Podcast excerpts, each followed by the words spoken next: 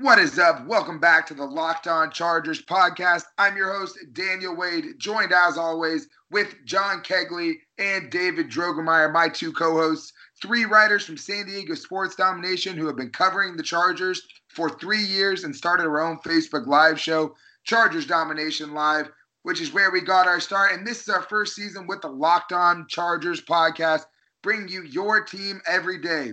Well, guys, we have some big news today. Obviously, we have the Pro Bowlers. The Pro Bowlers were announced, and the Chargers leave the NFL with seven Pro Bowlers. So, we're going to start off talking about that. It is the Thursday show, so we'll go ahead and get into our keys for success for this game. It's a little different than some of the past games where it's pretty cut and dry what the Chargers need to do. This is going to be a, a strange test for the Chargers. So, we need to get into that. We'll start with the Chargers defense against the Ravens offense. And then we'll wrap things up at the end of the show with the Chargers offense against probably the best defense in the league. So let's go ahead and start with the big news, guys. Nathan Peterman has been signed to the Raiders. No, I'm just playing. But the big news is obviously the Pro Bowl. Not the end all be all of good players, but it is nice to see a bunch of Chargers on that list, you guys. I mean, seven leading the NFL. I think I read it was the most since 2007. So, I mean, just a, a, really good year for the Chargers and a lot of guys getting recognition. So, let's go ahead and get into it. Obviously, the number one guy, no doubt, Pro Bowler Philip Rivers will be representing the AFC in the quarterback group, followed by Melvin Gordon, who gets a well deserved spot. Keenan Allen makes the list with a Pro Bowl this year. And then also Mike Pouncey, who's been a huge stabilizing force for the Chargers at center. Then Derwin James in his first season gets his first Pro Bowl nod. And then Melvin Ingram and Adrian Phillips. All right, David. So seven Pro Bowls. I definitely didn't see that coming. No, I mean, look. I mean, you got to be honest though. Look at this team, Daniel. I mean, they're eleven and three, and they do have talent up and down the roster. But I was a little bit surprised to see seven, uh, seeing that they are leading the league and with the most Pro Bowl selections this year. Uh, I think you know for the majority of those guys, we're you know kind of expecting to see their names, but the guy I think we can all uh, you know agree on that we're happy to see get a Pro Bowl selection is the undrafted free agent Adrian Phillips. I mean, for for me, man, it's not just been his contributions on special teams, but his maturation and transformation on the defensive side, turning into that hybrid kind of linebacker safety he has worked and earned a spot on this defense. And to see that get rewarded with a Pro Bowl nod is really something special. Yeah, it really is, John. Adrian Phillips, I definitely think, is the unsung hero of this group. And it's nice to see him, if not making it for a linebacker, to see him get noticed on special teams. I'm just happy to see him make it because he's part of my Texas Longhorns. So oh yeah, I'm glad to see one of them in there. But why, oh, why is Desmond King not on this list? And that was the next question, John. Who do you think got snubbed from this list? And I think that's very fair to say that Desmond King absolutely should have been in this game. I think that the nickel cornerback position kind of gets overlooked in the NFL. Patrick Robinson, a couple years ago, playing, I mean, the, one of the best years of his career in the slot corner position, he really didn't get any recognition. And now you have Desmond King, who's, I mean, one of the best corner covers in the league, David, not getting put on this list. I know it has something to do with fan voting, has something to do with players and coaches as well. But if you're talking about overall good players on this team, Desmond King absolutely should have been at the top of the list. Well, Desmond King was one of the highest rated corners by Pro Football Focus this year. And I think you could make a legitimate argument that he should probably be uh, one of the Pro Bowlers and not Melvin Ingram. I think this has not been the best year for Melvin Ingram, but he has the bigger name. And again, you got to remember this is something that fans vote on to uh, get these guys to the Pro Bowl. But I think Desmond King deserves a spot, and he definitely was snubbed. It does have to do with fan voting. And he is not a really household name yet, I would say. So that part's not surprising. But I think your point about Melvin Ingram is right. I mean, it's definitely not been a huge year for Melvin Ingram. I was surprised to see him on that list. I think, honestly, if Joey Bosa plays, he's probably in that spot instead of Melvin Ingram if he plays the entire season. But I do think Melvin Ingram has become a more rounded player this season without Joey Bosa and having to take on so many double teams and have so much of the defensive responsibility on his shoulders. But John, I just want to talk about Derwin James. You know, in his rookie year, already elevating to being one of the best safeties in the league. It's amazing to be a Pro Bowler as a rookie. It's even more amazing to do it as a defensive player. Guys on offense tend to make a lot of highlight plays that get people's attention. So, like when Cadillac Williams played for the Tampa Bay his rookie year, he got Rookie of the Year, just made a whole bunch of 30 yard plays to get in the Pro Bowl, but he wasn't even close to being the best running back, but he made the plays. Derwin James on defense, you don't really notice those guys, but he's been such a force. He's laid out hits, he's made interceptions, made some of the biggest pass plays become incomplete passes, like like week one against the Chiefs with Anthony Thomas. He's put in so much work and showed so much skill in his first season, and he's already a Pro Bowler. Could he possibly become a Hall of Famer, Wade?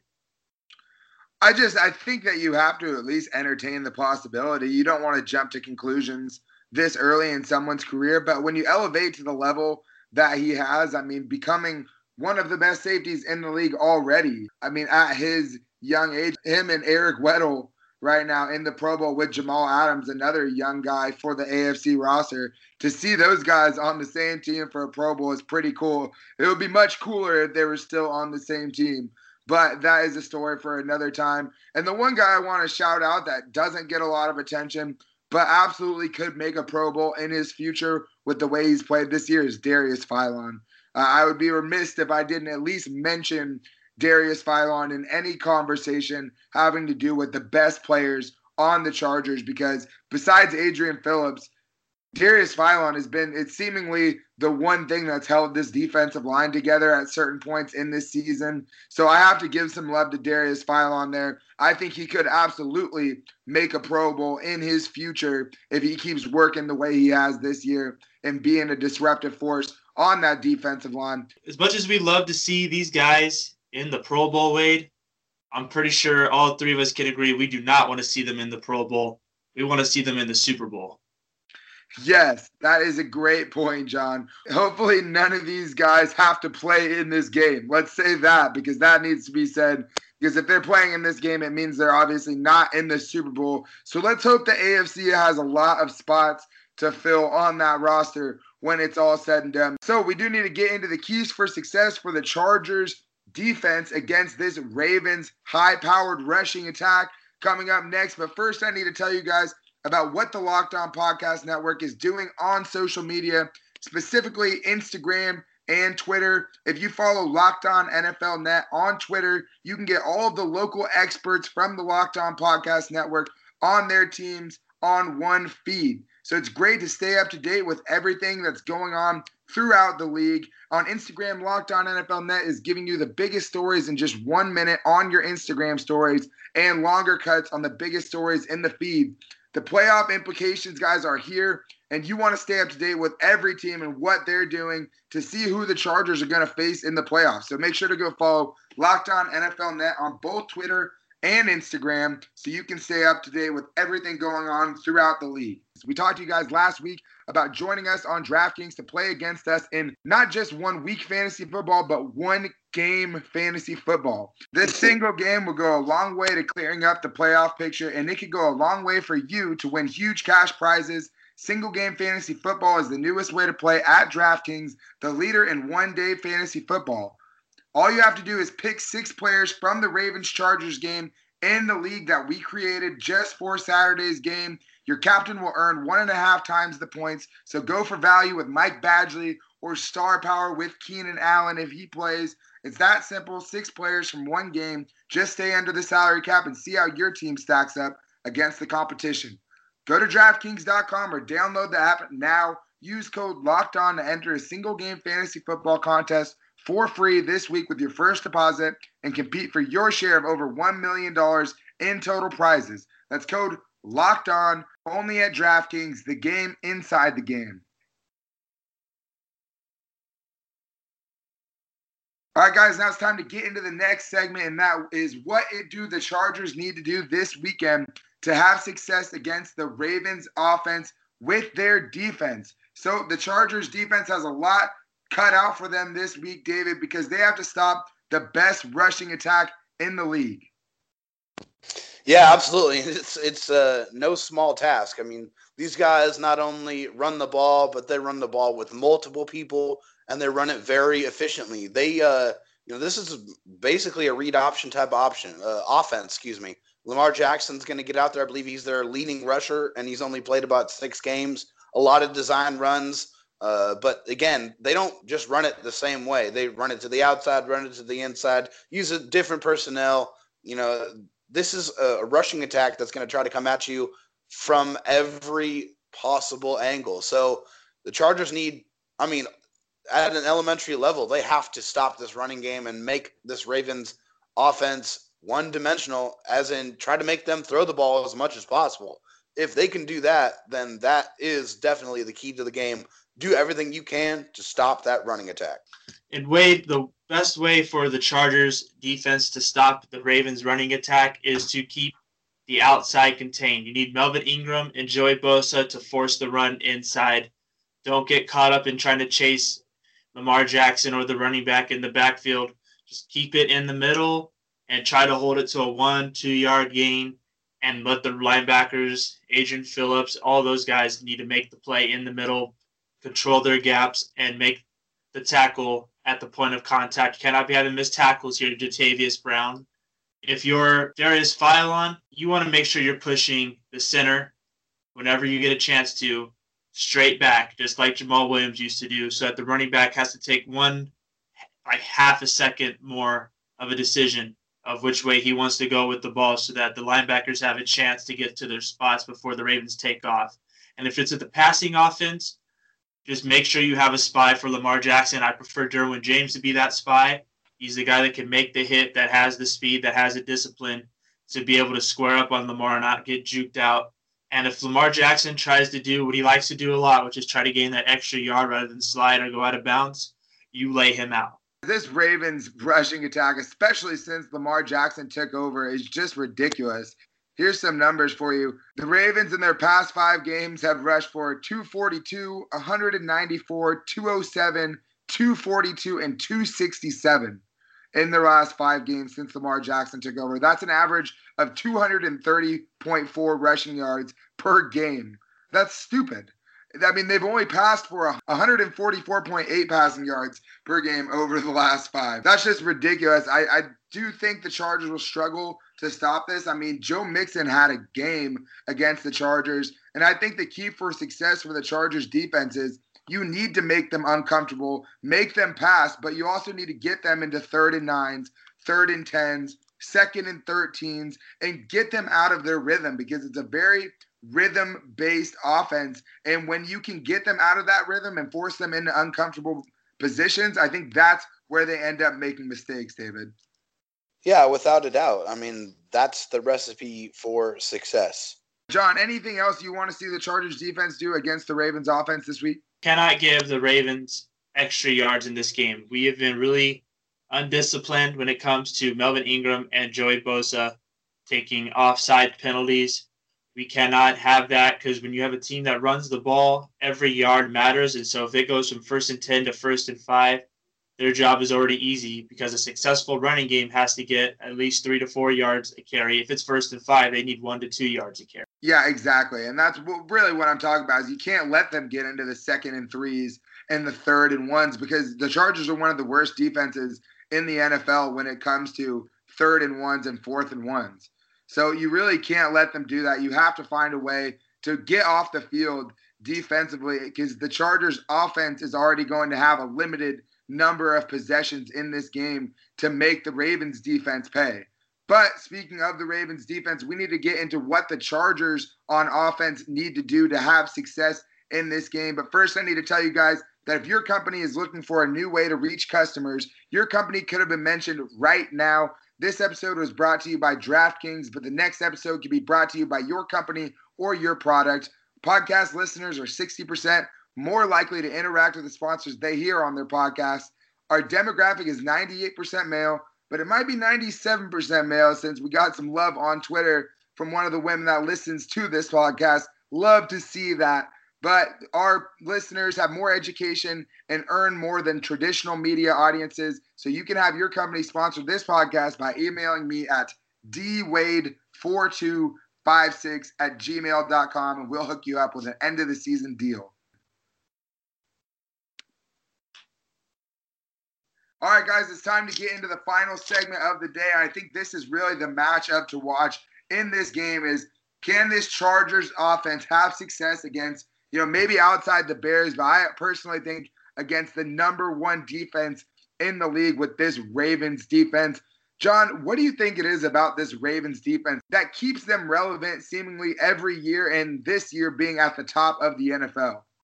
They're a bunch of really disciplined guys, and it don't matter who's on the field.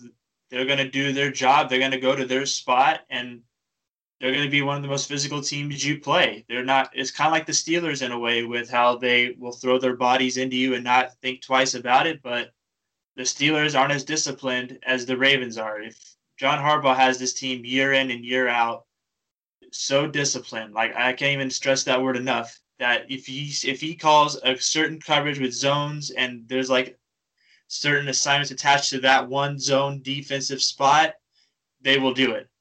It's really hard to play against a team that's disciplined like that because if you try to do something like a pick route or something, they're ready for it. They know it's coming and they're going to sit in their spots. They're not going to fall for it and you're going to get sacked or you're going to throw an interception.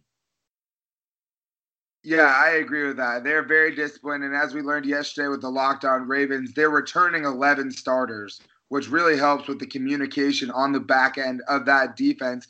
David, what do you want to see the Chargers focus on this week to have success against the Ravens defense?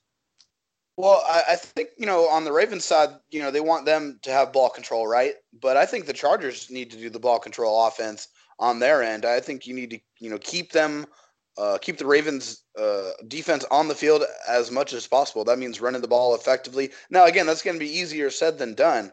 But I think the Chargers have the offense to do that, and I think the key for me on the offensive side is get get a get a lead early. Get jump on the Ravens early and try to build that lead and play from a lead the entire game. That for me would be the best recipe for success on the offensive side.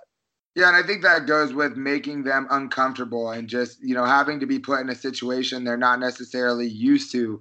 For me, I think one of the biggest keys to this game is if you get close, if you get in the red zone, if you get a drive going, you have to find a way to get it into the end zone, whether that's using Mike Williams against some smaller corners or being able to run the ball successfully once you get onto that shrunken onto the smaller part of the field. I think that's huge because I think there are going to be a lot of field goals in this game, but I think the team that's able to put the ball in the end zone and finish off these drives is going to have the most success offensively. But John, I think the other thing for the Chargers offense is just keeping Philip Rivers safe. And it's hard to do that because they don't have one guy to key on. They have three guys with seven sacks, led by Terrell Suggs, but they also have at least 15 players that have at least half a sack.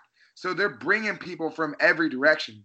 They are, and it goes with all the different stunts that they use too, and with how powerful they can be. With if they want to send four guys and send the rest into coverage, they'll get the job done. If they want to send seven guys, they're going to get the job done. And the biggest worry is is Dan Feeney going to be able to hold up against this? It don't matter who they send at him. Dan Feeney's going to have to really, really be focused and know where his assignment is and who's coming where on certain stunts and be ready for it. And if it's a straight on bull rush from one of the defensive tackles, Dan Feeney's going to have to hold on to that. But after what I saw against Kansas City, I'm pretty confident Rivers is going to figure out a way, even with pressure in his face, to find a way to beat this Ravens defense. But it's probably not going to be in the short passing game. It's probably going to have to be with the one-on-one jump ball type plays or the streaking down the sideline. You have to throw it into that nice little window that's being left for you type plays that opens up the Ravens defense. And until you can do that, it's going to be a really long day trying to get short passes against this team because even though they get sacks really well, those linebackers are going to cover the short passes really well. And that's a hard thing, John, because yeah, it's hard to have short passes, but it's not easy to make big plays against this defense either. I mean, they have really good communication on the back end, but I think you just have to find a way to run the ball in this game. I mean, their interior defenders are great run defenders. I mean, their top three guys have a better run defense grade than anyone the Chargers have with Michael Pierce, Brandon Williams, and Brent Urban. I mean, all those guys have at least an 82.7 run defense grade on Pro Football Focus, led by Michael Pierce with a ridiculous Jurrell Casey like 91.7. So, I mean, the Chargers have their work cut out for them. And then this doesn't really fit into any of these keys for success segments. But, David, the Chargers need to have success on special teams. You saw last week that the Ravens took a punt return back for a touchdown. And the Chargers need to be on point on special teams because a play like that can absolutely flip the game in the favor of the Baltimore Ravens. Yeah, usually those type of plays, those special teams plays will give you tremendous amounts of momentum. You saw it when Desmond King took a, a, a punt back for a touchdown and just swung the momentum in that Pittsburgh game. That, that was massive. And, uh, you know, so that's something you cannot allow to happen for the Ravens and something you want to happen for the Chargers in this situation. If you get a special teams touchdown, uh, then that's just, you know, going to give you tremendous, tremendous momentum and – you know, just help help you get scores from places that aren't your offense. So once you get a, a, a you know a, a, touchdown from you know a special teams or a defense, you know that that you know it's just going to give you tremendous momentum going forward in the game. So that's a big play. Those are big plays, and you definitely want to get one of those if you can. And it doesn't have to be a touchdown. It could just be a, a big return that changes this game. Yeah. It happened for the Ravens against the Chiefs when we were we were looking at the scores and going, oh my god, okay, is the Ravens gonna make this comeback? They're down seven. Are they gonna do it? Are they gonna do it? And it was a punt return that fueled the touchdown in the end of that fourth quarter. But if not for that, then the Ravens offense had no chance. And it's gonna be the same thing in this game. If you even give them say even a 40 yard punt return, a 30 yard punt return, it's gonna be a big difference. And even though it's not a touchdown. Yeah, and you're right, John. But it's also on the flip side too. You can't give it up.